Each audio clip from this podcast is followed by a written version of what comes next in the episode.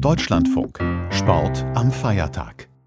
Für den reibungslosen Ablauf der Spiele werden auch viele Freiwillige benötigt. Rund 110.000 Menschen haben sich gemeldet, um bei Olympia und den Paralympics als Volunteers zu helfen. Eine von ihnen ist Barbara Holthus, stellvertretende Direktorin des Deutschen Instituts für Japanstudien in Tokio. Sie sieht dieses Engagement zunehmend kritischer und überlegt noch, vielleicht doch nicht als Helferin mitzumachen. Warum, hat sie mir im Interview vor dieser Sendung erzählt.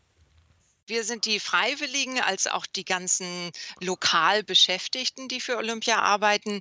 Wir befinden uns eben nicht in der Blase und fahren eben von zu Hause in die Sportstätten und abends wieder nach Hause. Und deswegen ist eben die Gefahr, dass wir das, was wir da uns auffangen, eben nach Hause bringen, in die Familien und die Kinder dann auch weiter in die Schulen tragen. Also diese Gefahr sehe ich auf jeden Fall gegeben. Vielleicht erzählen Sie mal ganz kurz, der deutsche, der europäische Blick auf den Nahverkehr von Tokio ist immer überfüllte U-Bahnen, die berühmten Pusher, die die Menschen da hereindrücken. Ist das jetzt in Corona-Zeiten auch noch so? Ja, das Problem ist, äh, die Menschen äh, haben nur sehr wenig Telearbeit. In der ersten Welle haben noch mehr Leute sich ähm, angestrengt, zu Hause zu bleiben, sind weniger shoppen gegangen und haben mehr zu Hause gearbeitet. Aber jetzt sind wir in der vierten Welle ebenfalls im Notstand.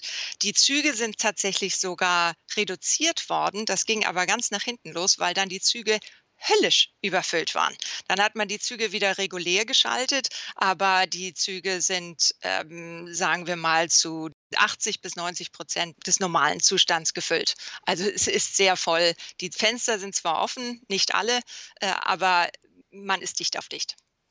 Jetzt sagen die Verantwortlichen beim Organisationskomitee, auch IOC-Präsident Thomas Bach, immer, dass das sichere Spiele werden, eben weil es solche Blasen geben soll um die Sportlerinnen und Sportler, weil keine Fans aus dem Ausland kommen und weil Sportveranstaltungen auf der ganzen Welt noch nie zu einem Spreading-Event geworden sind. Wie klingt das in Ihren Ohren? Ich halte es da wie die japanische Ärztekammer, die jetzt gerade gesagt hat, es ist eine große Gefahr, dass es zu einem Superspreader-Event wird. Es gibt keine absolute Sicherheit. Möglicherweise sind viele der Athleten aus den fast 200 Ländern geimpft kann gut sein. Aber die Athleten ist die kleinste Gruppe, ja, ungefähr 15.000 Menschen. Äh, aber Sie haben jetzt gerade bekannt gegeben, dass 78.000 weitere Menschen aus diesen 200 Ländern nach Japan kommen werden. Funktionäre, Coaches, Trainer, Medienleute. Und wie viel von denen geimpft sind, das ist ja noch überhaupt nicht klar.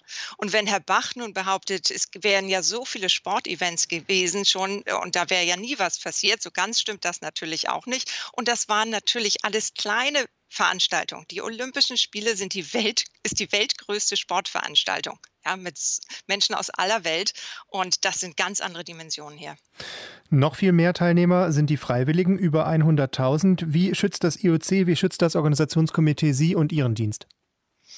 Jetzt gerade holen wir unsere Uniformen ab. Ich habe sie jetzt gerade abgeholt. Äh, wir haben zwei Stoffmasken zusätzlich ne, bekommen.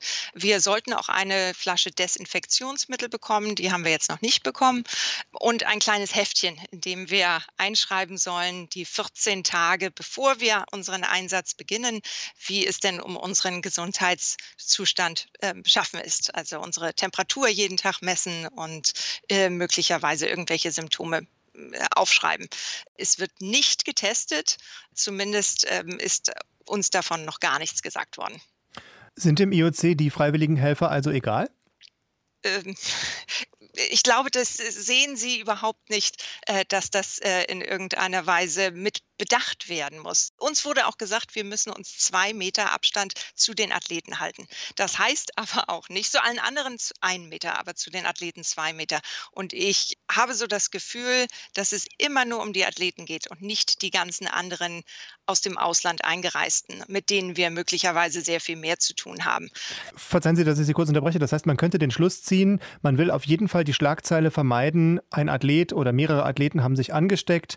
Wenn es Ansteckung drumherum beim Publikum, bei Medien, bei Trainern gibt, dann wäre das nicht so schlimm in der öffentlichen Wahrnehmung? Ja, das kommt möglicherweise auch viel weniger in die Medien. Das, sieht, das hört man dann wahrscheinlich gar nicht. Ja? Also ich, äh, ja, das muss ich so unterschreiben. Ich fürchte, so ist das. Haben Sie als freiwillige Helferin der Olympischen und Paralympischen Spiele eine besondere Gelegenheit, besondere Vorrechte, dann auch geimpft zu werden? Nein, überhaupt nicht. Also die Impfkampagne hier in Japan ist frustrierend langsam angelaufen. Hier werden im Schnitt jetzt 300.000 Menschen pro Tag geimpft im ganzen Land. Und bis die, selbst die äh, medizinisches Personal ist noch gar nicht durchgeimpft. Ja, da haben noch nicht mal alle die erste Impfung erhalten. Und also äh, da ist es unmöglich, dass die Freiwilligen da in irgendeiner Weise vorgezogen werden.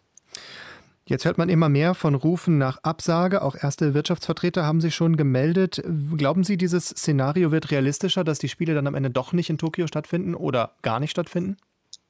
Ja, also hoffen tue ich das natürlich, ähm, weil ich es äh, moralisch für unvertretbar finde, sie jetzt leider zu halten, so sehr sich das Japan auch wünscht und die Athleten wünschen.